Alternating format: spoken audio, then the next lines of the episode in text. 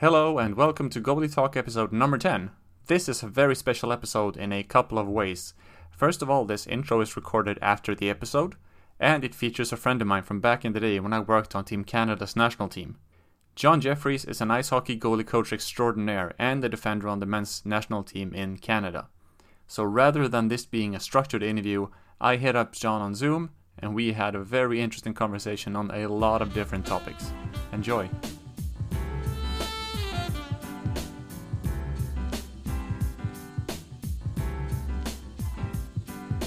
Johnny. How you doing? Hey man, how are you? Very good, sir. Thank you for having me on. I appreciate it. Yeah, of course. So, can you tell me your uh, situation with hockey goaltending? Like, first of all, when did you decide to pick up goaltending, and when did you decide to pick up coaching? And you know, specifically like coaching goaltending. Uh, when I start, I was I say about four years old. Uh, I had a hockey Oh, stick in my hand all the time, like everywhere I skates went. though, right? You don't skate at four no, not old. skating. Yeah, but uh, my Yeah. parents did the rink in the backyard. My sister was a couple years older than me, so she had already begun to skate, and you know, naturally, you want to do what your older siblings doing. So, uh, I started skating on the backdoor rink, and you know, that led me to get into the get into playing. And when you're first starting out in hockey, they put everybody on the ice, and you're skating Mm. around, and everyone's got a chance. And then the next year, when you're about five, six years old, they start doing shifts, and then a buzzer goes, and I would look, and I'd be like that guy gets to stay on the ice all the time, and that's the goal. Oh, and so yeah. you know Yeah. when they're picking names out of a hat, and they picked my name to go in net, and you know you make a couple saves, you get the cheer from the crowd. It's it's a really good feeling. And then the coach did the old every single game he'd magically pull my name out of the hat, and then next thing you know I was Oh. the goalie for the rest of the season. So yeah, I ended up you know getting to play. Uh, I actually started in Burlington, which is about half hour away from here the minor hockey in Hamilton. Um, my parents didn't really think it was like as good, or uh, they thought I could develop a little bit better just being in Burlington, and they knew uh, you know the the training was a little bit better, right? Um, there's a lot of non-parent coaches, so uh, Right. you know the, you're you know really going to get people that cared and, and started to develop. So fast forward to I'm 13 years old. Um, my dad unfortunately um, got into a, an accident at work and broke his back, so you know there was basically a, a two year period in my life that uh, you know from 13 to 15 that money wasn't necessarily coming in the house as, as much as it was before. And uh, that was really tough for my family. So um, luckily i was working at a goalie school um, when i was 13 years old. I would help volunteer and help out the little kids and stuff like that. And that was something that i found like so much joy and there was no better feeling than you see a kid that you know is walking like a penguin on the ice and then you know you work with them for a half hour or an hour and you know they're just having fun you see a smile on their face and then they start to you know the the face that lights up when they drop into a butterfly and then they make a save or they catch Right. a puck with their glove or they block a puck into the corner like little things like that just you know set something off in me that I was like this is something I really really enjoy doing and uh, one of the gentlemen there, Pete Richards, I have so much respect for this man. He he helped me out not only with, you know, p- paying for hockey, but you know, giving me a job at, at 14 years old to to pay me and to allow me to save for goalie equipment. And he owned a hockey he owned a hockey shop, Kineski's Goalie School, and um, they had the on ice version, and then they had the uh, the actual hockey store, and it was really cool to be able to you know know that at 14 15 years old i was making money for myself and allowing myself to you know buy equipment and, and help out when you know my family wasn't in such a good position. So um, ended up playing until you know i was 18 i ended up getting an opportunity with windsor in the ohl and uh, it didn't work out as well as i wanted it to and i kind of gave myself a cap. I knew you know the chances of making the nhl were so slim and i kind of knew like where i stood where i stood and what my passions were and what i wanted to do. And um, you know like you said about the nine to five i tried it right? Like i went through plumbing and then i got an office job that i was doing for two years and there was just always like you know something in me. It was like what is my purpose? Like what the fuck is getting me out of bed every day? Like before it was i walk in the room and it's like oh there's there's the hockey player there's john like how's hockey? Always the first question and then you're able to talk about what's going on right and when that all ends there's always like a little bit of a tough period where you're trying to find like a personal identity. Like what is right, yeah, yeah. what is John Jeffries now? Like what's getting me out of bed every day? And you know, that just happens to be coaching. Happens to be giving back, working with kids, allowing kids to feel better about them their game and I think that's just uh, one of the luckiest things that I've able to been that I've able to find is you know a purpose again. And then with firefighting as well, I don't think I don't think there's a job that simulates a sport environment more than firefighting. Everyone's working together, everyone's communicating, you're all working towards the same goals, the same task, teamwork, camaraderie. Everything is there. Like you check all the boxes to allow yourself to feel like you belong, like you're all part of a team. So basically that's that's where I am. So first of all, really sorry to hear about your dad. Uh, yeah. How's he now? Yeah, he's alright. Like mobility obviously isn't as good as as what it once was, and you know they right. uh he has two his T twelve right above yeah. his right in his lower spine is uh his bones actually shattered in his back, so yeah. it's kind of enlarged and it's lodged in there and.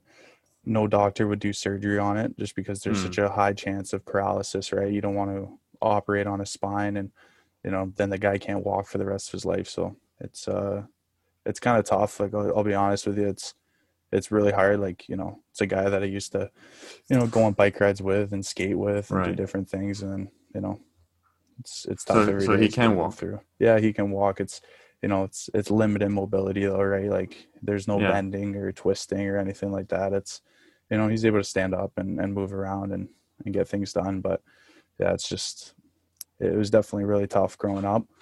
Um, you know, especially all your buddies are they're all yeah, they're all hanging out, they're all doing different things with the old man and yeah, it's just you know, it's it's part of reality, right? It's part of reality and you know, he's he's an unbelievably strong man. Like, you know, knowing every day he wakes up in pain and the fact that he's always able to put a smile on his face and mm. he's never bitching, like never complaining. Uh, you can see, right. you know, it's seen in his face. He's very uncomfortable, but it's uh, it's it's very noble, and, and it makes you look at yourself and go, "What the fuck do I have to complain yeah. about? Like, what can like, am I really am I really not gonna like get up and go to the gym right now? Like, he's going downstairs, like, doing it. He's going to grocery shop. He's like trying to do things around the house. Like he's he's getting after it. Like, how could I not? How could I not? Like what's my excuse? Exactly. What's my excuse? Yeah. So been very fortunate in that sense. That's really inspiring. And I believe that's, I look at Canadians kind of the same way I look at Northern uh, Swedes. Yeah. There's this stereotype about people who are where I'm from and even further north than me that we don't speak much. Yeah. Uh, so the kind of the the quiet, resilient, you know, never bitching type of people. I kind of look at Canadians that way as well yeah, it's definitely that uh, that that boreal forest. That uh, that climate is so similar, especially to northern Ontario, right? Like where I was during the summer. It's uh, it's so similar to the climate that you guys face up there. It's mm. there's a lot of Finnish people that uh, end up immigrating up to Thunder Bay, like basically where I was in Greenstone, just because the climate is so similar to what they have back home. Mm. So it's uh, it's definitely, you know, and I have European roots, right? Like I I got to yeah. thank my my nonna and grandpa that were you know my biggest influences growing up. And you know, there's a there's a saying we use, "Strong like bull." My grandpa mm. lived to 95 years old. He unfortunately passed away last year, and oh, we shared a birthday sorry. together. And and me and him were just so close. Shared a yeah. birthday every year. It was it was really cool to to have him growing up and.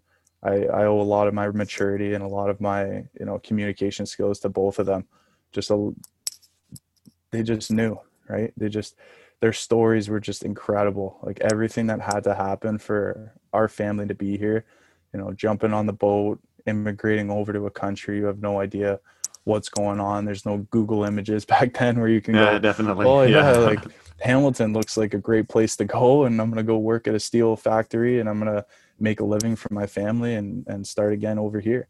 Like it just yeah. just doesn't happen. Just doesn't no. happen. I mean, I, I have tremendous respect for the everyday hustle. I actually tell my girlfriend this because um, she she has this mentality as well to just if if there's a job, there's a job and she needs a job, she will do that job. Yep. Whereas I can no longer see myself doing a nine to five, even if I have to. Like I will hold out until something that I want to do comes along. Yeah. And that type of hustle that you describe with your dad as well, with you know you you're in pain, but oh, and you, you might not like what you're doing, or maybe you do, but if you don't, you get through it because you know that this is something you have to do.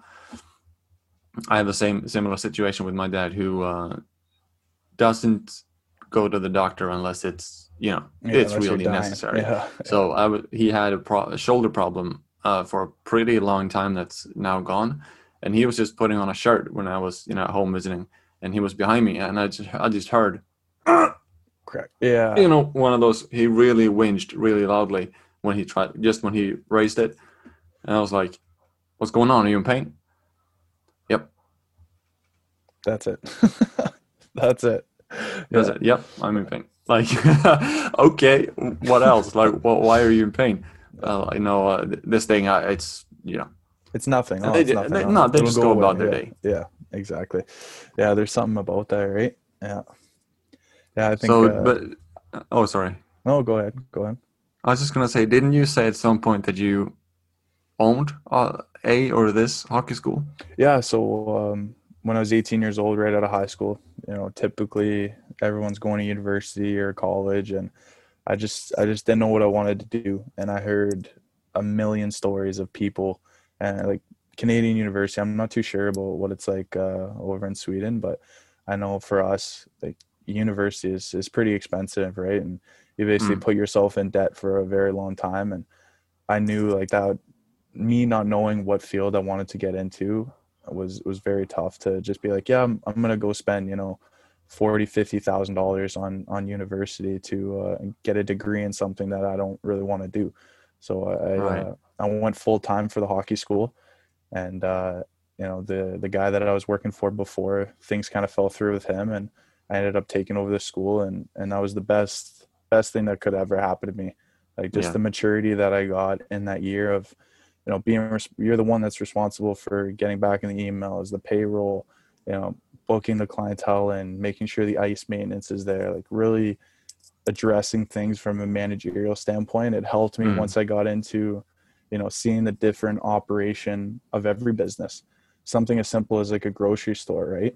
You think of you know who's stocking the shelves who's checking out the groceries who's cleaning the place. Like there's so many different aspects that you see and it's transversal to every single business to yeah, what's our inventory? Do we have pucks? Do we have? do we uh, have yeah exactly are the kids where's the coming in? contact list? Yeah, Yeah, when the kids where's- coming in? yeah where's my where's my ice time availability like what can i do for cancellations getting emails out like there's just so many different things and you know i saw myself going down a really good path of that and i just yeah i just didn't think i'd ever want to do it forever and it got to the point where i was like this is a passion of mine i don't want to turn this into a job Mm, where I feel like, oh, like, oh, I'm going to the rink. Oh, I got to go like teach hockey, or oh, this kid's coming in, or you know, Right. just, just various things like that start running through your head. So I wanted to get it back to a position where it felt like it was a passion again. Like this is something that I truly want to do, and uh, I really hope that I, I think I found that balance right now. Just uh, getting the firefighting and getting that done, being able to do that in the summer when you know kids aren't playing hockey, and then all winter long until you know hopefully one day I get hired full time through the city. Um, hopefully all winter long I'll just be able to teach and you know make really good money doing it and you know just uh, really spend a lot of time focusing on the kids. It was it was Right, so, so- tough with the nine to five before, Mm. just uh, trying to finish nine to five, a full day of work, and then trying to come in and give these kids your best effort. Trying to do four or five hours on the ice after you just finish working, you know, Yeah. an eight to nine hour day. yeah, that's murder. It's very difficult. it's very difficult. So So first of all, education. Do you know how much that would cost in Sweden? I don't. Yeah, like I said, uh, if I were to guess, I'd say it'd be probably pretty similar. Like a year would be around like fifteen thousand. It's free. Free, really? It's free. Yeah, Oh, there you go. we have free there you education. go. Yeah, All you, the only thing you have to do is sign up yeah, and then attend the course. So Really? I just did three years of uni for free. The only thing that it cost me is that I took a student loan, okay, which is something you can do yeah. if you just don't want to work at the same time and you want to and obviously I, I still had my my own company and, f- and like Pixbo, which was six seven days a week, Yeah. seven practices and three games with video analysis plus full time study. I didn't want to have to do more work, so Yeah. I took out a full loan, and I think that's about 30 40 k in loans. Uh, but had I wanted to, I would have done it for free Yeah. Absolutely. uh, which is super Wow. cool. Uh, and they That's also so now that I've graduated in spring, they wait one or two years before they start making you pay Start back. charging. Yeah. Yeah. Yeah, and you can pay back at a really slow rate. Yeah.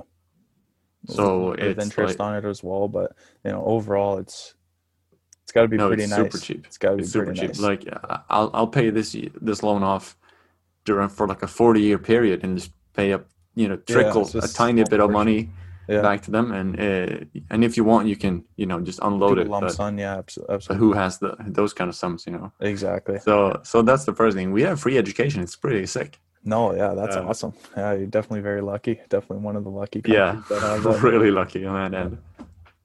But Oh. does that mean then that you're not, uh, you're no longer the man, the manager, the owner, the what's it called of the yeah, hockey so school? uh, no longer the manager or owner. Um, I kind of just do freelance right now. So I have uh, John Jeffries Consulting, and um, under that- right under that umbrella, yeah, you, you probably won't find it. That's just kind of what the what the business is. But I'm with uh, Granger Goaltending School. That's uh, that's where I do all my uh, goaltending through. So you can look that up. And uh, yeah, he's he's huge in uh, in Hamilton here. So um, and then this allows me to you know through John Jeffries Consulting allows me to work with local schools that have hockey program and um, there's private schools in Burlington that I go and teach for and it's uh yeah it's it's really cool opportunity just gives you a little Right. bit more freedom right So I am on here now. Uh, Granger Golding. So so you have your own uh, private business. What's Yep. it called? yep Private John business. Jeffries Consulting Yeah, and you just uh, invoice them for. yeah Any just work you do invoice them them? yeah contracting through yeah invoice uh, Granger through that through my uh through my business and you know you know how it goes right like you're trying to obviously uh you know get the tax breaks as much as you can so it was definitely something I did when I was uh first starting out when I took over the hockey school when I was like 17 18 years old and uh yeah it's, I've been very fortunate like I said about some people getting into debt that they're in for you know the next 30 40 years i'm very lucky that i get to walk around with basically no debt and Yeah. uh, you know some some good money saved up and that kind of allows me to to chase a dream to chase a passion and you know if i were to go to school and and try and become a firefighter after it'd be definitely a lot more stress because i'd really be worried about you know my day-to-day bills with you know my rent and you know, my car payments and insurance sure. and all that other fun stuff that comes along with being an adult Yeah. Yes, exactly. I I watched this. There was this like uh, right after practice, I think two weeks ago or something. Uh, just outside our like changing rooms, locker rooms. Yep. There was this like tiny moped gang, like three guys on their mopeds, yeah like rushed by and then they stopped, you know, and hopped out and looked at each other's mopeds and like those were the days, man. yeah yeah those, you could just so Join clearly see that these guys. just hang out Yeah, exactly. They had. You could tell they had no worries. no worries yeah yeah But I also have to say, the when I started uh, my company, I I traded all of that economic security. Oh, dude, you're representing? oh yeah So sick. You Favorite got one with a zipper? oh yeah yeah this is this is one of the really nicest sick. sweaters yeah You know what's so? Wow, that, I love that. That's so yeah, cool. yeah So the problem, you know, not the problem. I was just gonna say that I lost mine like three days ago. oh did you It's Really? completely gone. Yeah. oh yeah And also, by the way, awesome. hold on to that one because it's now out of production. yeah i know uh, i know it's gonna be valuable one day yeah, definitely. so cool that you have one. yeah for sure Did Yeah, I give you that one? yeah you did Like, sent did you get the from- care package yeah yeah you sent Wow, you must have had that for a while. long time yeah long time yeah That's luckily so I've, sick. uh, luckily i got the right size because it still fits me now That's so cool. Yeah. So yeah, when I started that, I uh, I traded all of that economic security uh, and everything, stability, uh, to be able to pursue this thing. And the first four years, three four years, and at some sometimes even now, it's so shaky. Like I have I've had to worry about all those things. There was a point right before my thing kind of took off. I was like, I'm gonna have to sell my car uh, to be able to just live because my parents were like paying a lot of my rent and Yeah. making sure that I stayed alive. And I was like, but if I sell my car, I won't be able to do assignments. Like if a Exactly. club reaches out, I'm like okay, I won't be able to get there, so I need to keep my car. Uh, it's like shit. I might have to uh, stop this whole Gothenburg excursion and go back up north because and live at home or something. Uh, but then it finally like got some traction. But then I've been talking to a coach colleague of mine who was like, he he, said it. Uh, he was like, "No, I know I'm I'm not gonna have any pension. I'm gonna have to work until the day I die." Exactly. Yeah. But that's the path that I've chosen. And when he said that a couple of years ago, that kind of made me like, "All right, there's someone else doing this too." So you're, fuck it, I'm just gonna. you're not alone. And 100%. this summer, I there was no work because of, Of course. COVID. They canceled all the youth camps, all the goalie camps, yeah, the apocalypse. and I had seven goalie camps I was going to work at. Like Yeah, one in uh, Singapore, one in Yeah. Germany, one in Latvia, that would have been four awesome. in Sweden. That would have been awesome. And I was like, all right, I have no work, I have no money, and the uh, anxiety was horrible. Gotta say, yeah, but- absolutely. like you say, the joy when you get to go to the go to the practices and work with the goalies, it's so worth it. It's so worth it. yeah, Uh, just all that other stuff. Just it stops as soon as you step that foot on the court or steps that foot on the ice. Anything For that's going on, it didn't matter what kind of day I had. Even when I was working the nine to five, as soon as I stepped on the ice and started stick handling a puck, I'm like, this is this is what I'm doing right now. Just able to Yeah. put my mind back into it, and then you're giving the kid absolutely everything you got. And it is the best thing. there's there's nothing better than when a kid's truly appreciating and you know really Mm. dialed in and you can tell like this is like a passion of theirs you're going to get the kids that just don't want to be there right mom or dad want them to be Yeah. in the crease and they don't want to be in the crease you know the parents think they're a lot better than they actually are it's, I got a, I got a pretty funny story for you speaking of Martin uh, I get a call from a, a goalie parent and they're like, "Hey, you know, is, is this John?" And I'm like, "Yeah, hey, how you doing? Oh, very good. Just I got your number from so and so, and uh, I have a goaltender. He's 11 years old. He's uh, blah blah blah. Like, you know, he plays. He's has a couple things he has to work on. We talk for probably 20 minutes. He goes, "Yeah, he plays a little bit more of like a, a Martin Brodeur style." And I'm like, "Oh, okay. 11 11 years old, Martin Brodeur. This guy gets on the ice, Right. couldn't even stand up like Right. couldn't get up on both legs. You know, like with Yeah. goaltending, everything's isometric, so you're So funny. getting up on your left leg, blocker leg, depending on like the the orientation of the puck, and from a Mhm. down position. If I'm going to my glove side, I'm getting up on my blocker leg, and little things like that. Just no strength, wasn't able to stand up, and I'm just like one of those just parents that just you know thinks their thinks their kids just a, a lot better. That just doesn't know. That just wants so well for their kid, but just has no clue. I know, and it's very tough to just tell a parent that yeah, your kid's just he just doesn't have the sauce, just doesn't have it. Doesn't have the sauce. he just doesn't have it. Doesn't have the juice. Yeah. Feels like he could have said something like, "Well, he reminds me a little more about Hasek." Yeah, a little more dominator. Yeah, but the, thing is, the dominator still, rolling around. Yeah, still made saves though. Still caught the puck. but did this kid? No, No. Um, like simple drill. You know, get warmed up after we do a quick routine skate. You know, your C cuts, T pushes, shuffles, all that Mm. stuff. Put them in a butterfly and just get some coordination going. Right. You know, feel the puck, warm the eyes up. Um, I just kind of float pucks in on the glove on the blocker, just you know, coming coming to the chest. Glove saves, swiping at him, not even close. Like Oh yeah. and that's the thing, right? You can just tell a kid just doesn't want it, right? And everyone has their bad days. Everyone, you know, Mm. has a tough day at school, and then the last thing they want to do is go training. So I can be empathetic to that, but when you just come in and give like a, a blatant lack of effort, especially since you've heard me over the last however long say this is a really big passion of mine. I love doing it. Uh, there's the nothing worst. worse than somebody that just doesn't, you know, see it in the same light or could care Yeah, less. it's the worst. Yeah. I mean, there's kids in there that they're just trying to get better. And, you know, maybe they don't care so much about the sport or whatever, but, you know, they just want to be a little more competitive. And those kids, it's it's easy to find that balance for me now compared to when I first started, where I thought like everyone's goal is like get to AAA, the highest level. Let's go on to junior. Let's you know try and get an education out of hockey. Some kids just want to play to fit in and have fun, and those are the kids I'm just like, yeah, let's just have some fun out here. You know, let's just Mm. make us better, just so we're able to compete when we get to our sport, when we get to our league.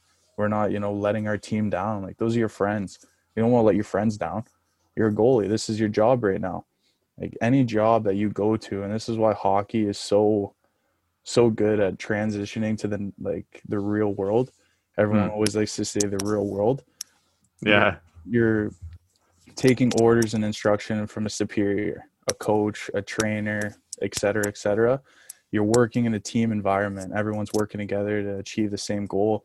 There's different things about hockey. There's adversity.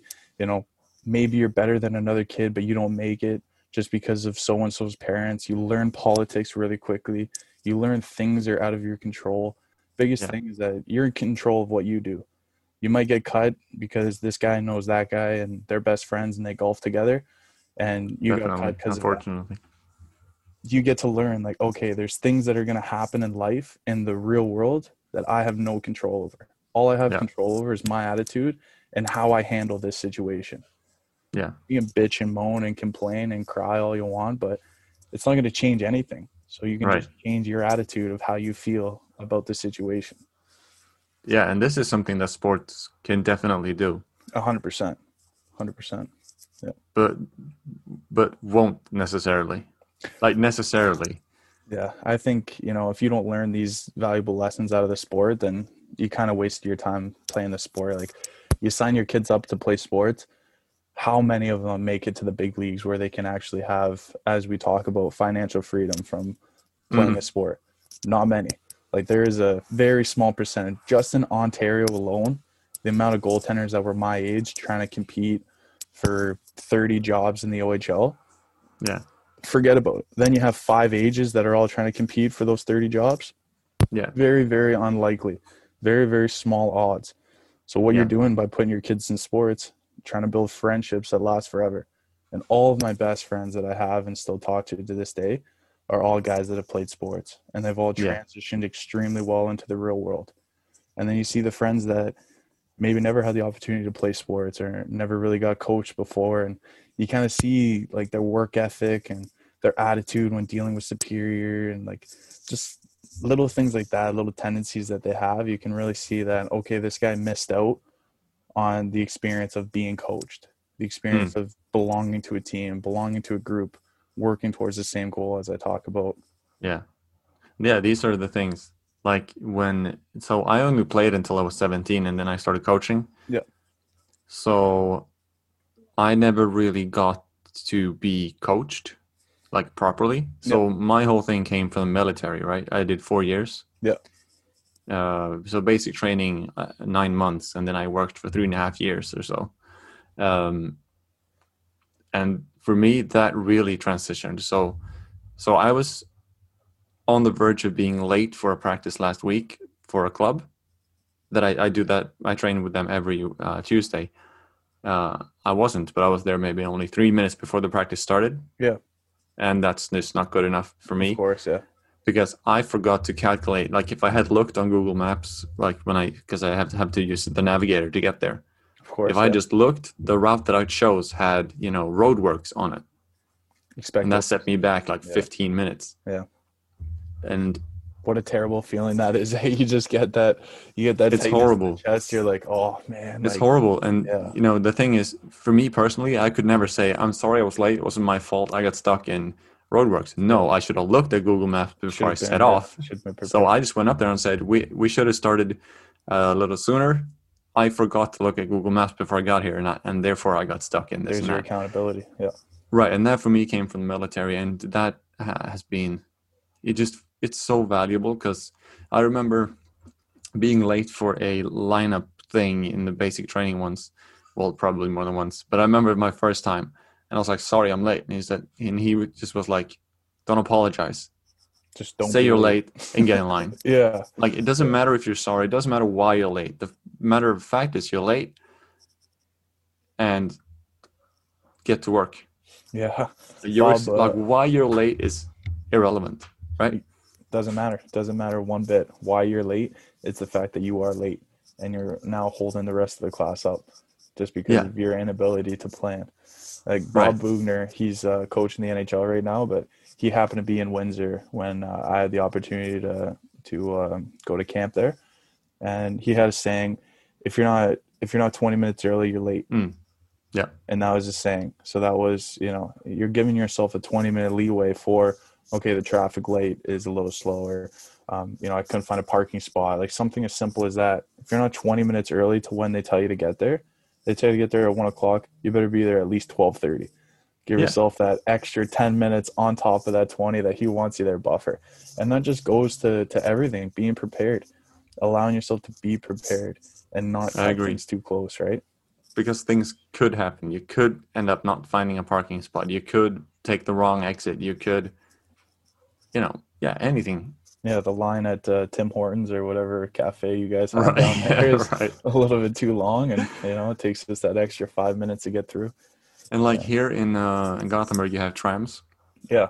And people are like, I'm gonna be late. I missed the tram. So yeah, but you also try to take the last available tram. Tram, yeah, exactly. Yeah, get to your And they come every seven minutes. early. Yeah, So had you been there ten minutes prior, it would have been okay for you to miss that one because there would have been another one seven minutes later. right away. Yeah, but you gambled to be there on the latest possible. Like if I miss this tram, I'm fucked, kind of thing. exactly. Yeah, and that puts us in a So why go for that one? Go for the go for the earlier one. Yeah, Uh, it, it blows my mind. It, it pisses me off. Uh, I I struggle with uh, people who have a lack of accountability.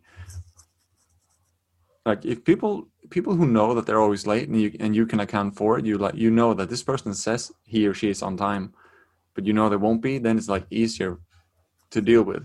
Yeah. People, yeah, I'm gonna be there on time, and then they're not. That's the worst.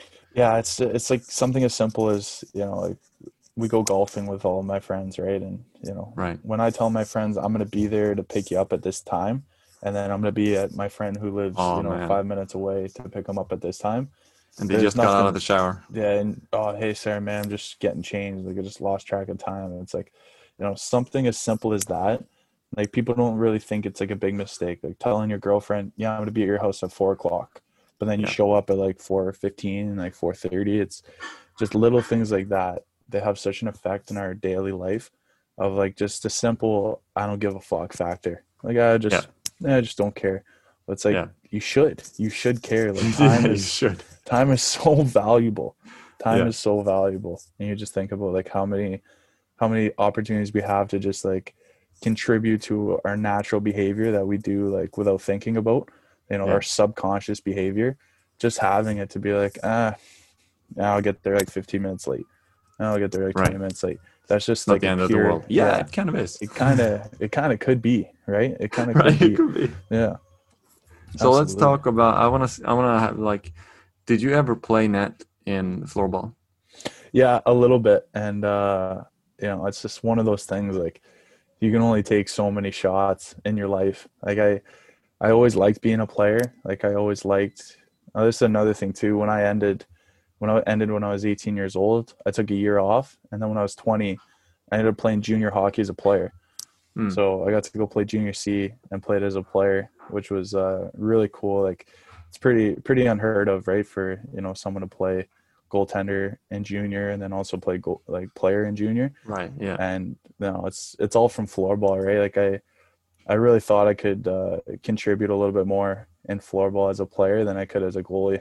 It's just uh, I like sliding on ice. Like my game is a lot of sliding, a lot of you know different movements that way, and I play Mm. the puck really well. And for me not to have a stick in floorball, I was like, ah, this is gonna be really tough. So Oh, so play the puck means the stick handling. yeah, stick handling, like The getting out of the net. Yeah, like I'd say, I'd say it's a little more similar to uh, probably not a good example, but like Mike Smith.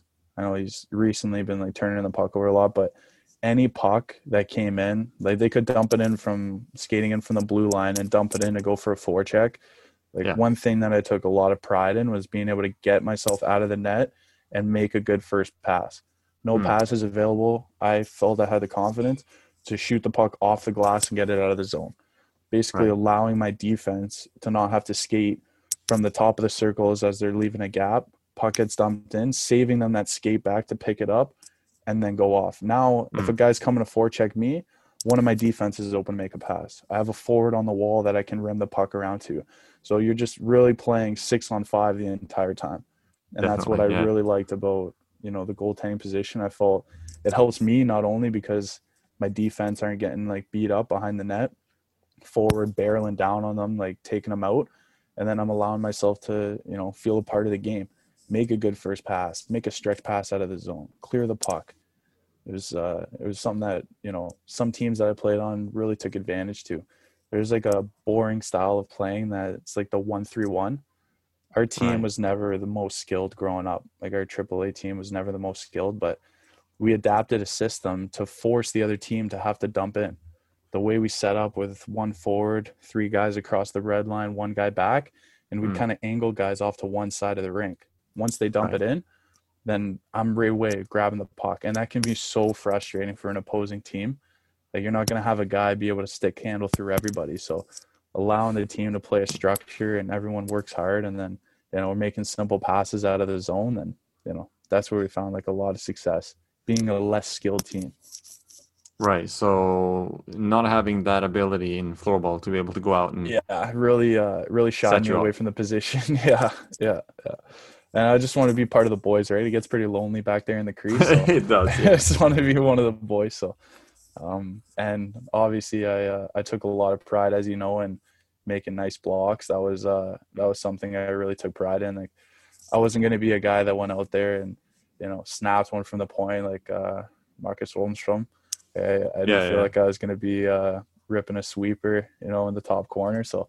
I felt, you know, I was I was going to be Or the doing the that- coast to coast. Exactly. I was going to be a guy Yeah. that, you know, he'd block a shot, puck would go off, our ball would go off, and I'd be able to make a good pass. And I felt like I was always a good communicator. And I know I saw plays develop, I saw where the play was heading, and I felt like I was able to analyze and, and call the game out from a defensive standpoint a little bit Yeah, I- better.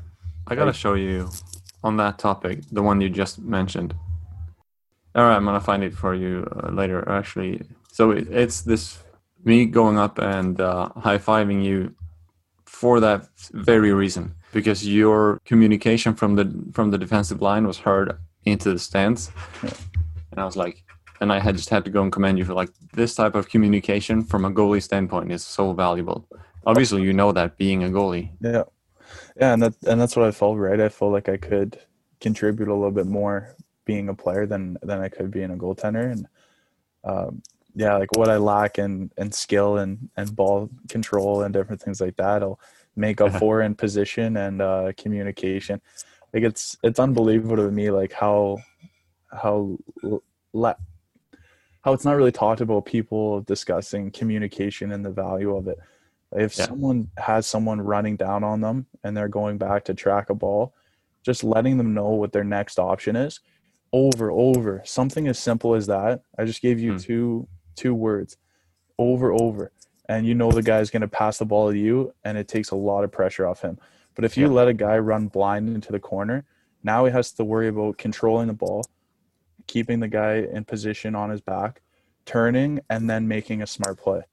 Not a very easy thing to do. And i find you know a lot of the simple plays that i see especially when i go out and watch games myself just lack of communication right? Goaltender's huddled on his post and he's looking off to his le- his right side doesn't take a single shoulder check to the middle right? No look no find what's my next option?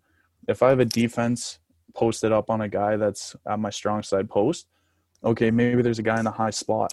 Well for me i'm communicating with my winger hey kinger hey kinger high guy high guy and then he's all of a sudden putting himself in position where that's no longer a pass option. Yeah. the little things like that okay now i'm now i'm conscious that this guy coming out of the corner he's my biggest threat i'm not so much worried about the guy without the puck right now because, Because the I know pass is I taken have- away. two guys there locked up. So Yeah. something as simple as that right? And you know not overcomplicating things in your commands or, or your cadence letting guys know they have time. There's a guy on you. Move it up the wall like little things like that. You have me you have me. Over Hmm. over little things like that. And then just also the you know the rewarding factor of just seeing a guy make a nice pass and then your team breaks out clean, or you know you see it where he doesn't he doesn't get told that someone's coming on him and he makes a bad pass up the wall and then all of a sudden it's Right. back of your net and you're like oh okay that's something that definitely could have been avoided Right. And then you're actually, from his and most people's perspectives, like that's his fault. But then you're like, what was my part in this? yeah what was my yeah yeah maybe i didn't have you know specific hands on this play but my Again, account- of accountability, right? accountability right Like you would actually go out of your way to be like, did I have accountability here? And if so, what was it? And Yeah. that's what makes you a good team player, right? it's And so I'm easy talking to you say, specifically. Yeah, thank you, thank you. It's so easy to say, "Oh, I had my guy. Oh, I had my guy. Uh, that was a bad play by him." Or it's another Mm. thing to say, "Okay, I didn't, you know, basically support the play as well as I could have." And you know, it's it's very easy to get overwhelmed out there, especially when you know teams are playing different structures and systems, and then you fall into their trap. Right? They allow the puck to, or they allow the ball to go into your corner, and then next thing you know, you get trapped by two guys. And without communication, you don't know that that trap's coming. You're running back. Your sole purpose is I got to get this ball and I got to try and move it up up the floor. But I can't move it up the floor because I have two guys coming from either side of me. And until you know that that trap is coming, okay, I can make a smarter executed play. So it's like something as simple as that that you know I feel is such a such a lacked such a lacked skill that people get taught. I don't think, especially in goaltending, right? And like I'll go back to the skill talk. If you have a team that isn't very, very skilled, communication has to be your number one asset. It doesn't take a whole lot of skill to stand beside somebody and make sure that they have a tougher time getting the ball. But a, a skill that doesn't get talked about is letting someone know that they have to stand in the passing lane, they have to stand close to the stick, they have to be able to take away that potential shot. Like I would I would have a guy here on the short side on a power play, knowing what their umbrella is, knowing they're trying to set up to take that one timer. And then as soon as that ball comes to him, he's thinking, "Oh, I have an open lane ready for my shot." And then all of a sudden, I'm right in there soaking a soaking a floor ball off the leg or off the midsection, and there's no better feeling because you see Yeah. you're able to kind of analyze the play, see what's going to happen. Anticipation is like just one of those skills that I think you kind of have to have in all sports. And shot blocking also, I can see this in the SS, S, um, SSL like super clearly. I can uh, SSL being the Swedish Super League. Yep. People who get out there to block a shot. There's a difference between those who just do that and those who go out there and want to get hit by the Yeah. ball the ball. Yeah. And we have a couple of those those people, and they're one of them isn't even a defender. Just when he goes down to block a shot, he wants that ball to hit him. Oh yeah, people who just kind of sit there and like, all right, we'll see if this hit hits me. Yeah, when you're actually tracking a ball in as a defender, and you can see it too, right? Like Right? Yeah. There is no there is no better games. We used to go watch the finals of the men's all the time, and you can really see the guys that they want to soak that ball. They want to get Yeah. hit. They want that ball to hit them. They want to make the save. Take And the take that for their team. Absolutely, yeah. I just I I just found this by the way. I'm putting the screen share back up. Yeah, there it is. Nice. That's a very exhausted John Jeffries right there, but uh yeah, Yes, yeah. Yeah, I remember that picture clear as day. And I remember I remember this uh, how actively I was looking for eye contact here because I, re- I I needed you to know how Yeah. how good I thought this was. Yeah, that was a, that's an awesome photo, just pure in Yeah. memory. Yeah, yeah, that's really Actually, cool. I just it was a folder just called Canada, so it wasn't that Oh, hard okay. to find. Actually, I also have a video here where I, you know, we're out in the snow in Riga, and like there, you guys are sledding down yeah, this down the tiny hill, Yeah, yeah, and I was like, I think it was like Spencer or someone was Yep. walking in flip flops. yeah. I think I probably had flip flops on to be honest. You did? yeah, I, was, I uh, remember it was like, there was dude, I, I got a question for you, and I I was unaware of the uh, what are those meme. I didn't know about that meme. oh meme. yeah, yeah. and I it would have been perfect if I knew, but I, I was like, I just have one question for you. Like, why, why are you wearing those? And then someone went from the from the back or from the side went, what are those? yeah, yeah. So that's funny. really taking it back. Uh, That was uh, yeah, that was a while ago that that was popular to say. it was right. Yeah, absolutely. I still watch a lot of battle rap, and that still gets brought up in battle Oh, rap. for sure. Yeah, people. But just for the meme, though. No, yeah, absolutely. Yeah. There's a huge event going on in Toronto right now, by the way. Really? Yeah, you got one of the major battle leagues in Toronto, and uh, it's called King of the Dot. And Makes sense. they're doing a Grand Prix tournament, but the the biggest prize in battle rap history, the winner gets fifty thousand dollars That is big for battle for rap. battle rap. Yeah, that's very big. Yeah. That is big money. All right, but now I got a bit up to- off topic. So, uh, so I actually did an interview with the S- with an SHL goalie, Swedish Hockey League, Yep. uh, from my hometown team, which is Skellefteå AIK, and he was the goalie of the year in our league uh, last year. So great goalie, great guy. I did an internship for ten week, ten yeah, ten weeks with him, which was just a dream come true. You know, a team you've idolized growing up. Oh, you know, you were in the stands from being a toddler. Um, not toddler, maybe that's Yeah. Taking it too far, but- kid. but from yeah from when I was young, and uh, so I got to go in there and spend ten weeks with him, and it was absolutely insane. So this guy's pretty good, right? He won the goalie of the year and six shutouts, which was tied second, um, or yeah, tied first for that, and uh, highest save percentage and yada yada. And he was like, he was adamant that uh, playing the floor, floorball net was more difficult than playing the hockey net. really? Yeah. Yeah. So the and the reason being that the the projectile in question is so unpredictable, So unpredictable. Yeah. but Yeah. the hockey puck being a heavy object flying, it fly unless it's a knuckle puck, it flies the way you want it to. Flies it away. goes yeah. where you want it see, to. Yeah, you see the vertical rise of the puck and you're able to anticipate it and it's a little bit more controlled. But you watch a guy like Alexander Ovechkin. Yeah. Everybody and their mother knows that shot is coming as a one timer from that short side. And everybody knows it's coming down that lane. But Yeah. because of the stick, the way that his curve is, it hits the puck and it just travels like this. And that's very similar to a floorball, right? Especially the Oh, right. sweeper. There's such a distance that the that the ball travels. It ends Mm. up getting such a curve. So if you're looking at you know professional shooters, you're looking at NHL players, and I've had the privilege of skating with them. When you get a one timer, you see maybe the first four feet of the puck, and you're trying to predict the rise of the puck, and Mm. then you catch the next five feet. That middle zone is blind. Your eyes just are unable to pick that puck up. They're coming 110 miles per hour. Like they're Right. fast coming off the stick, right? Like obviously 110 is the fastest shot ever taken from a Right. skills, you know, skill standpoint. But Okay, yeah, yeah. you know, upwards to 80, 90 miles per hour coming in on an average. let me just let me just do an MPH two kilometers per hour. Oh yeah, yeah. Yeah, so they're they're zipping in on you. So your eyes Yeah. just don't pick up that middle zone. So you're really anticipating the rise, the vertical rise of the puck, trying to have good active hands in front, be able to match that vertical rise with the, you know, dexterity of your hands, finding pucks in front, little things like that. So allowing math and you know predictable lines to play into goaltending makes it Mm. definitely a much easier sport. And then you also have guys that are just, you know, Carey Price, he's six foot five. I think that's like Yeah. the perfect size for Yeah, a it's like goaltender. and yeah, you know, Ver- Vasilevskiy, right? The way he moves around, you're able to predict the lanes that are behind you. You're able to predict the size of the net that's behind you and close that off in front. Guys are so smart with their angles and they've done it a million times. Someone's coming down the short side. If they shoot short side, I know from video, I know from, you know, years Mm. and years of experience. If I lean my shoulder in like this, if the puck misses me, it's simply missing the net. But I know yeah. that just based on my angles, the trajectory of the puck, the correlation to how close that puck is to my body, what angles he's going to have, the rise of the puck. There's Mhm. all these things that you're analyzing in such a short period of time.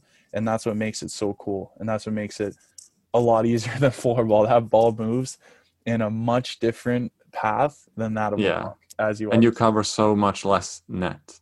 so much less net. Like you're f- so focused on just hands and shoulders and body. Like yeah, you actually ha- you have to react to almost all the saves. Like you you can't really just you're like a So blocking with- style goaltender. right. Yeah, we've stolen the concept of uh, box control from ice Box hockey. control. Yeah. and um, and we use it and uh, you know especially from the mid-range game or maybe even the close game especially the close game it works so well because from that distance we do actually have the potential to cover 90% Oh, 100 percent. But- Yeah. But the the mid range and beyond, like further away, You need pure athleticism, pure hands. and you will have to play far out, and then they will take two steps to the side and they will play past you, and Opens it's a so completely different angle. Yeah. like redirecting a puck. You you can like you actually punch the puck, like hit it hit it down on the ground. But whereas a, a floor ball will get redirected by touching the fabric of your jersey. Yeah, it's such a light, such a light ball, right? Like you really got to Yeah. get a good stick on it, and you can actually bat the puck down, and it'll Yeah. stay in a good trajectory. If you try that with a with a uh, floor ball, that ball's going. You're actually up in the going to punch it down Yeah, into punch the. it straight down, completely change its trajectory. Yeah. So did you ever coach any floorball goalies?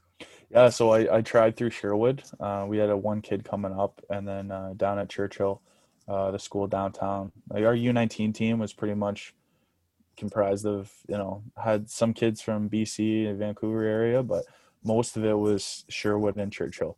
So you're talking, you know, you got basically all of Sweden to form a U19, and then we had basically Right. two high schools to form a Canadian national team. So Yeah. um, you know that helped us for chemistry wise but you know um, obviously we're gonna lose on the on the depth category but yeah it's uh it was cool just getting an opportunity and you know i didn't know a whole lot about like the techniques of floorball goaltending but you know i just found a kid that he seemed like he was a really good athlete and moved around really well and yeah i just said hey like you got really good hands got good coordination he was a hockey goalie so Mhm. just tried to run him through you know basic drills that i saw you do just you know you're Right, you're yeah. sliding on the floor and different things like that and tried to uh, run him through as best as i could but most of it was just i'd stand in the slot have him fly off the post and then i was just shooting you know all right let's warm up our right hand. Let's make good catches in front of the body. Let's get good piece on it. And then moving in tight it's so difficult because you know you have the ability to move the ball so quickly.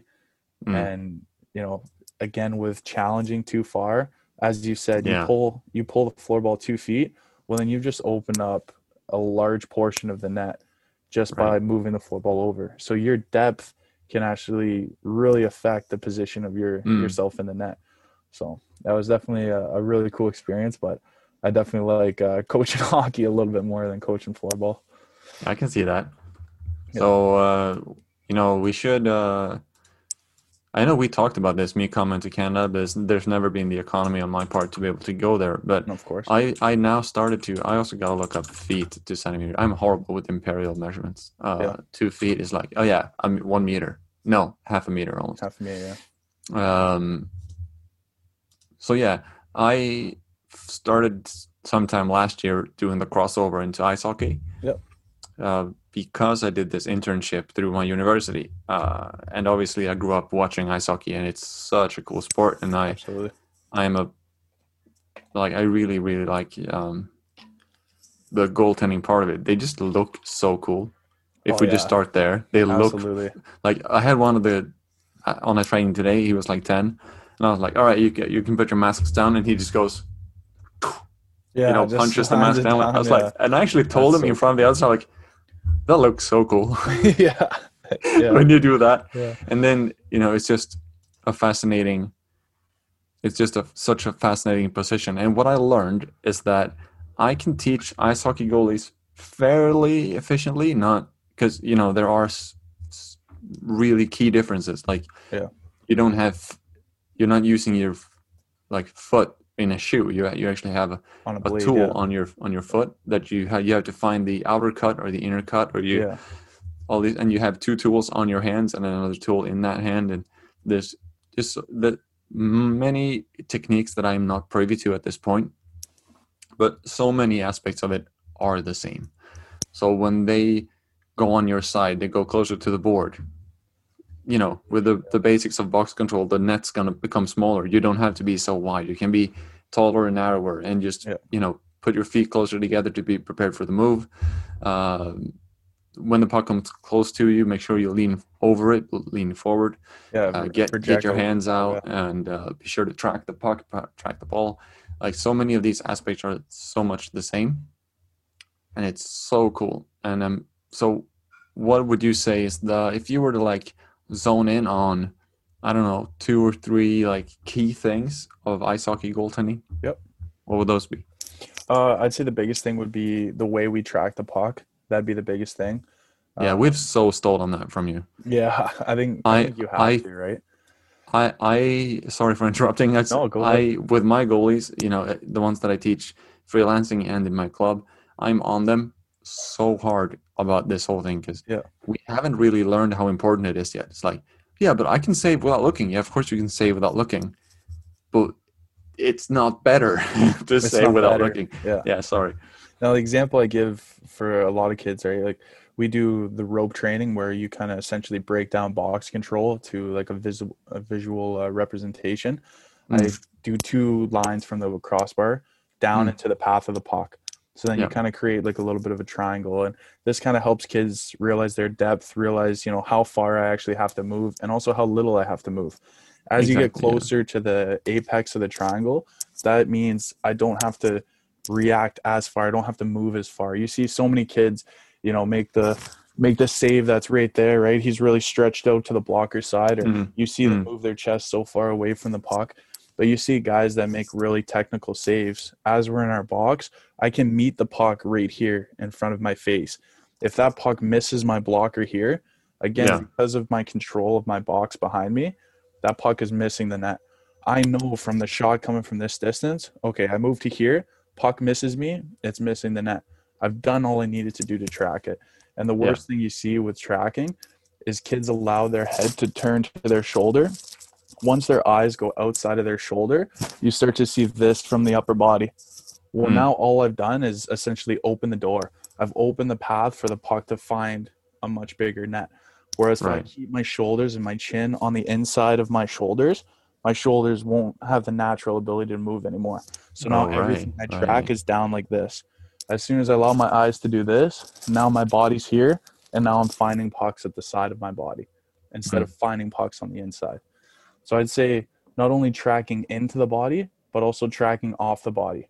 How many times do you see a guy come across, make a nice save, but then that puck lands, you know, two feet in front of them and they lose it? I'm so focused on this one spot the puck hits, and then all of a sudden it's not going with me. You see Hu Dolbin, he's unbelievable with pucks hitting him and him tracking pucks, watching them up. Okay, there's my rebound. Not only am Mhm. I tracking into the body, but I'm tracking off the body as well. Pucks get lost on the pads. You know, they hit the pads, they pop out in front, they go to the corners. They do a good job of watching pucks in and then watching where they die off to. So I'd say that's the first one. Definitely tracking in, tracking out, proper hands. That's like a really big thing as well. And then communication. Like I'm I'm so big on that with my goaltenders, making sure I'm able to anticipate, I'm able to do my head checks, know what's coming next. And then for number three, I'd have to say puck control. Whether that's So puck yeah, so stick handling. yeah, stick handling, puck control. Mm. Um, you know, whether that's getting behind the net. So I'll, I'll run an example for you. If we're coming down the left side of the, so you're in the net, Mm. play's coming down the left side, it gets dumped in. If you go stop the puck behind the net, something as simple as setting the puck up closer to the net so that your left-handed defense can come around and pick it up. A lot of Oh, people and go just- between go between you and the boards. yeah, go between you and the boards. They can just skate here and just pick up the puck freely, like how they naturally would stand with a with a player stick. Now I can pick it up and then it's easier for me to pass. If they have pressure on them, it makes it even easier for them to naturally stride and pick up the puck and go around the net. If you just go behind the net and stop it towards the boards and they're Hmm. coming in as a lefty, now you're forcing them to make a skilled play from their backhand or their forehand, and that's where Right. things go wrong. They have to Right, slow yeah. down to pick the puck up. They get they get hit. They end up falling down. They end up mis mishandling the puck. Just little things like that, you can allow yourself to you know really make it easier on your forwards. Right. So, two of these aspects that you bring up are really like, in a simple way, very teachable. Yep. The uh, final one, or in the order that you said them, the second one, is something you really have to like. You you you have to have in an actual hockey practice with a, a team A team, yeah, to get so if you were to even though you have that one as your second if you had to swap it for something that's uh, trainable on your own or with very small measures what would that be uh, definitely just basic flow inside of the net. Um, you know, basic having- flow so that's movement yeah, or yeah movement so i've been really on this theory lately and um, I've been talking a lot about it with uh, my young goaltenders. You know, especially when you get to a training facility, everyone, you know, there's guys. Anyone can put a goalie through a good workout. Any coach can, yeah, get going, like get going, game speed, game speed. If Mm. you watch a lot of the, you know, professional goaltenders in their training, they're moving in a natural state of flow, a flow that isn't. So there's a there's a flow chart, and that basically describes something that's too challenging for us to do, and that Mhm. causes us to get frustrated. It's too hard. We end up giving up. We're not able Yeah. to perform the best of our abilities. And then there's the flow that goes the opposite way, where something's too easy. We get bored of it. We just lose focus and lose interest. You want things to hit both aspects of the chart. You want it to be Right, yeah. somewhat challenging, but also in the middle. So I try and get a lot of my drills to be, you know, strong repetition. We're getting anywhere from six to 10 sets of Mm. one specific movement, but we're moving at a state of flow 75 to 80%. You know, when you're coaching and something is coming like so naturally to you, you just, oh, boom, okay, an hour just went by. I didn't even realize I was just in that natural state. Like I was coaching, everything was coming to me. I was seeing things, it was problem Mhm. Solving, yeah. like everything was there.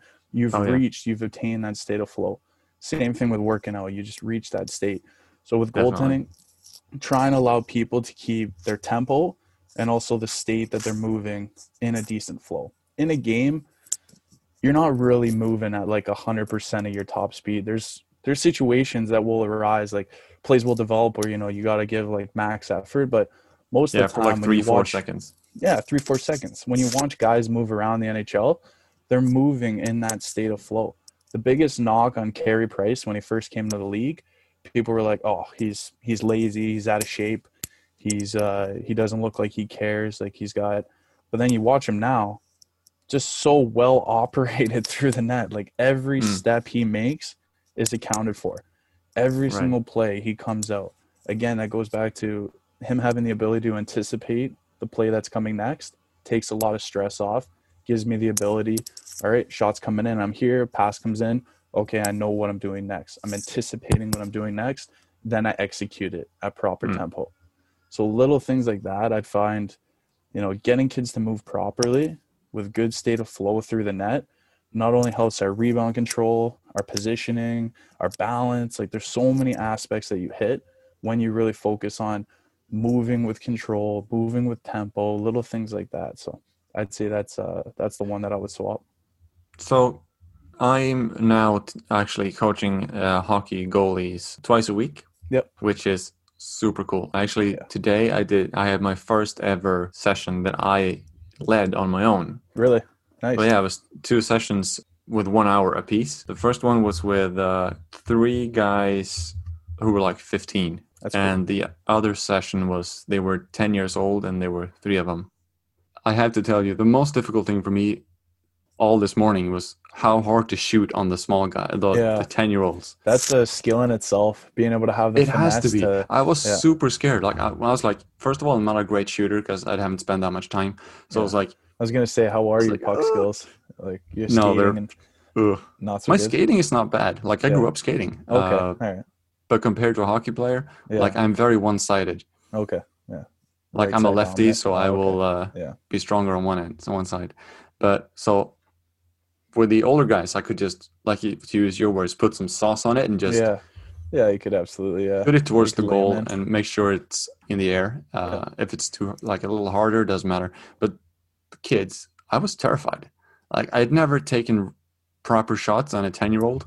Yeah. Because I had seen them without their mask on, and they were so tiny. So it's like I was gonna like shoot hard, and then I didn't even lift the puck. I shot it on the ice because I was so scared. Yeah. And then after like taking 10, 15 shots, I'm like, all right, I'm gonna, I'm gonna try to lift this one, and I was, bam, hit it, hit, hit, it, hit him in the head. I'm like, oh Nice. my god! And I skated over. I was like, "Are you okay? I'm sorry." yeah. uh, yeah. and that was so challenging. So I realized next week I'm gonna request that they shoot on their goalies, so I get to see how hard they can shoot on ten year olds. Yeah, absolutely. Yeah. So basically, what we did was skate uh, and do some puck handling, do some passing, and then just a lot of focus on the basic stance. Yeah. And that's for 15 years old, 15 year olds who've done that for a couple of years. Nice. Nice.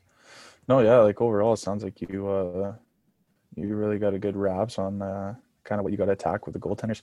I think like as you move through and you can you can just keep things as simple as possible. That's really like the biggest thing, right? Like Right. as the kids get more advanced, like one of my best friends, Mark Sinclair, he plays NCAA hockey for Michigan Tech. So he Mhm. plays Division One college hockey, and he's my training partner all the way through growing up. Unbelievable goaltender, and uh, yeah, he um he really broke it down for me and just said like as these guys get older, the simpler the drills, the better. So like just something as simple as I'm coming out off my post, T push out to my short side angle, look, pivot, get myself to the middle, make good contact in front. Just little simple drills like that. You don't need anything complicated. You're getting like a, a three, four shot drill that you kind of see, but most of the really good goalie coaches out there, they find a way to to keep things really simple. Because a lot of the Mm. time that's all it is. Simple adjustments. We're trying to break break bad habits as I talked about. If a guy does have a habit of turning and making contact to the side of the body, how can I keep that contact in front? How can I, you know, allow myself to make this T push I make 95 times in a game, but have my hands in front every single time? Building that muscle memory, building that repetition is just so important. Uh, with 10 year olds, Yeah, I was just about to say. So because with the older ones, you can put some accountability Yeah. on them. which yeah, like if I give you a passing drill and you're 18 years old, you can make. I can be like, "Come on, you. I, I need you to dig out into this here." exercise Yeah. and make it good. Yeah. If it's too easy for you, do a backhand forehand move and pass. Yeah, exactly. you can just tell them to do it better. But what about the 10 year old who does like when when he or she shoots like passes 10 pucks and you can see that they're like you know they're starting to get bored or distracted like Yeah. Where would you go with like 10 year olds Yeah, the attention span, like we're lucky here. We don't do too much where we're spreading the age group that thin, where we're getting like 10 and, Okay. and 15 year olds on the ice. Like a 15 year old, like I'd probably only put a 13 year old with them, right? That's probably the Mhm. youngest I would go. But like with 10 year olds specifically, there's something that you really see when it comes to the way they react to shots at their own level. For Mm. little kids, you'll see them take like a big, you know, they drop their shoulder and, and they just don't have the strength to, you know, shoot with just their wrists or their forearms, right? right You'll see them take a really big dip. And I'm coaching a 10U AAA team back home here. And what I does see that it- what, what's all this double and triple a i just googled athletic association that's yeah, double a and s- and so yeah, AAA is is basically the highest level of minor hockey that you can play. Okay uh, and next question what's minor hockey Minor hockey is uh, like younger kids. So junior hockey is 18 and older, okay uh, or sorry, 16 and older, and minor hockey is everything under 16. So you have like, okay i see You have Right. your draft year at 15, and then uh, 16 years old, you have the option to play um, major midget. Uh, minor midget is like where you get drafted, and then you have major midget. And there's like Pee Wee, Bantam, um, Tyke, Atom, different uh, different kind of rankings you get yourself through. So instead i of can't believe i can't believe it's called major and minor midget So, because of today's climate, because of the culture out there, it's now It's everything so- is 15U, 16U, so Yeah. 16 and under, 15 and under. So 10U is nine year old, nine and 10 year old kids that are Okay. playing. So, as I was saying, you see the players come down and they take this big wind up and then they shoot the puck and it's just a little muffin. It's just a little Mm. floater. But when Mm. I'm shooting on the kids, I put I put some good pace on the puck. Like I don't I don't really let up too much. Like I, you know, adjust to the speed of the kid or whatever. And you know, I'm I'm floating pucks in. I'm lucky that you know I have pretty good puck skills. I'm able to, um, you know, put different finesse on the puck to adjust the speed accordingly. And whether I'm rolling my wrist hard or not, I'm I'm kind of floating them in how I need to with the younger kids. And that Yeah. just comes from years of doing it, right? But Mm. I see, you know, the goaltenders, they're set up in their stance. Once they see this big windup coming, you start to see this with the upper body. yeah yeah yeah Start to anticipate like that puck's gonna come in. Mm. So I find with the 10 year olds, that's like the biggest challenge is not reacting to what the stick's doing, but waiting until the puck is in the air before the Right. shots come in. It's it's really Ah, tough good point. concept to get to hey, listen, that player is going to drop their shoulder. They're trying to get all the power through the shot.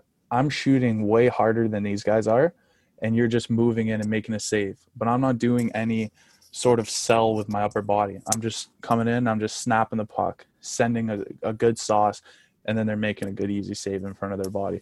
But when, for some reason, the shape of the player, the way they, you know, drop their shoulder, it causes goaltenders to kind of you know, tuck themselves in. And that's just a subconscious thing you see with kids to, you know, anticipate that shot's coming in. Oh, it's going to hurt. Oh, it's going to be like a really, really hard shot. But all you're doing is making yourself immobile. Like you're, you're really hindering your movement. You're basically wearing a pair of handcuffs. You're making Yeah. yourself all tight, which then makes the net smaller as well. So really trying to get it in kids' head to wait until the puck comes off the stick before Mm. we start making our reaction. That's Good like point. really one of the biggest things that I kind of focus on, especially with the little kids. There's an analogy you could make here with like horror movies. Yeah, yeah. A big part of getting, I never watch her. I, I get so Oh, scared. you're not, yeah, I'm not into it. I do love. no, them, no. I'll be honest. I can't watch. Even if it's not a scary movie, I will get Just scared and then yeah. oh yeah, I, she has to watch the trailer before me and tell me whether I can watch the gonna be bad trailer. or not. Yeah, Jesus. Uh, so, but I, I know that a big part of a good scare is the build up, right? Whereas if you The don't get the build up, you just get the the jump scare. exactly. Uh, Yeah. I'm trying to get the analogy here. Like it, when they're doing this, like I'm gonna shoot so hard, this is gonna hurt Yeah. so bad, and Just that gets in their head like, oh shit, this is gonna hurt. Is gonna hurt. Yeah, yeah. But if the puck just comes and they don't have time to build it up in their head, they can just act on it, and that's React. a whole different thing. Exactly. Yeah. Yeah. Yeah. The anticipation is tough, right? If they Mm. would, if you would have got off one session and they would have said, "Hey, we need you to run this next session," you would have said, "Oh, okay," and then you would have jumped on and been okay. But because they told you, "Hey, can you run this by yourself?" Now the whole time you're setting up, you're making yourself more nervous of the anticipation of getting Definitely. through it. So yeah, it's a little bit easier to just uh, react to things compared to you know sit and plan. Do you uh, do you golf much? Are you a golfer at all? No, not at all. Not at I all. think, and we've had this argument between our friend group forever, but I think golf is one of the the hardest sports in the world, and Oh, it has to be. has to be just based off.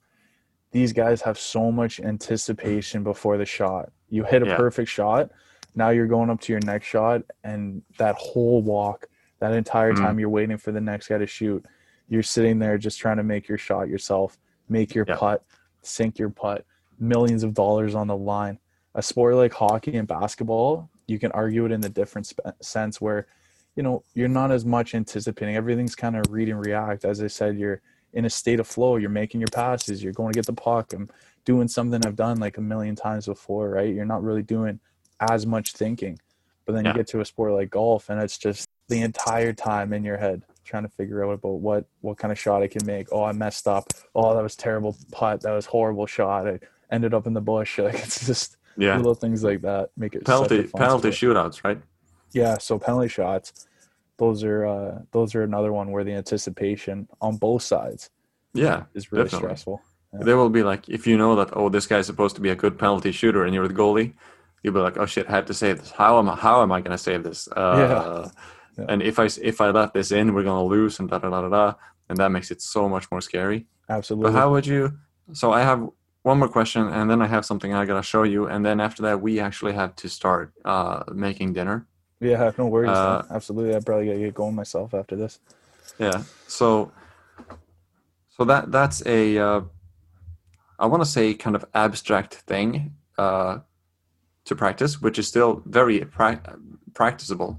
Yep. Um, so if you get more practical, like when you get, so one of the goalies that I had today, they're still in rotation on the positions, right? Yep. They get to do goalie, like you said, they pulled the name out of the hat, uh, but they still really like it. So where would you go? Not just with the abstract thing of you know getting the concept of react to the puck and not to the the player. Yep. Where would you go, like practice wise? The more more, focus you could do on just your specific movements, good shuffles, good C cuts, forwards and Mm. backwards. I basically started off with young kids. Everything in goaltending, as I mentioned earlier, is basically isometric. You're dividing your body in half and using one leg, one leg. I'm getting Right. up with one leg. I'm pushing with one leg, whether it's a power slide or a butterfly slide. I'm usually always doing things with just one side of my body.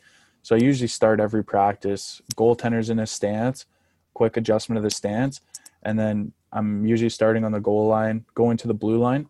I'm only using my right leg. So my left leg travels in a straight line. My right leg is doing what you call maybe hip openers, doing my C Right. cuts. Just that one leg is getting used to digging into the ice, digging in, getting myself comfortable on both of my edges. Especially when you look at players, the players moving around, the first thing they're taught is I got to be good on both edges. I got to Right. turn both ways. I got to be able to cross over both ways. Everything has to be done, you know, kind of isometrically, right? Half of our Mhm, body. mhm. So then same thing going backwards. I'm using my toe to dig into the ice, using my toe. And that transitions to my slides, my T pushes, my shuffles, really focusing on the basics. And then again, as soon as they finish it one leg each side, then I get them going both legs. First set at like 50% of their top speed. And I tell them the next two, like, let's get some good pace. So then you see their first one, they're like, dig, dig, dig, dig, dig. And then the next two, it's really snapping into the ice. And you start to see them get comfortable on their edges, get comfortable on their blades, really start digging in. And then usually I start them back on the goal line. I'll set up three pucks, one on each short side and one in the middle, or start them in the middle of the net. Because usually that's where you're starting as a goalie. You're standing on the goal line and you're watching the play at the other end. And then now I work on them C cutting out of their crease right to the Mhm. top. So once they get out to the short side, I'm doing T push to the top, T push to the short side, C cut backwards into the middle of the net. C cut back out, Okay. T push, T push, C cut back. That's just a drill I do with little kids. And then there's so many other things you can do from there. Get them coming out, shuffling to the middle, then making a T push, making a butterfly, getting up from our stance. Like there's so many little uh, how do you say adjustments that you can make from there, or a little bit more of like um, you can just like kind of tweak it a little bit more, right? Like you can hmm. make it harder for the older kids. You can use that same template, but then maybe you're adding a butterfly slide, or make it you're making a slide back to the post, or you're just doing Yeah. a simple butterfly with a rotation to get back to the post. Like really giving them like, okay, this is a clear, clear cookie cutter thing that I can do every single time, and it's Yeah. going to simulate basically what happens every single game.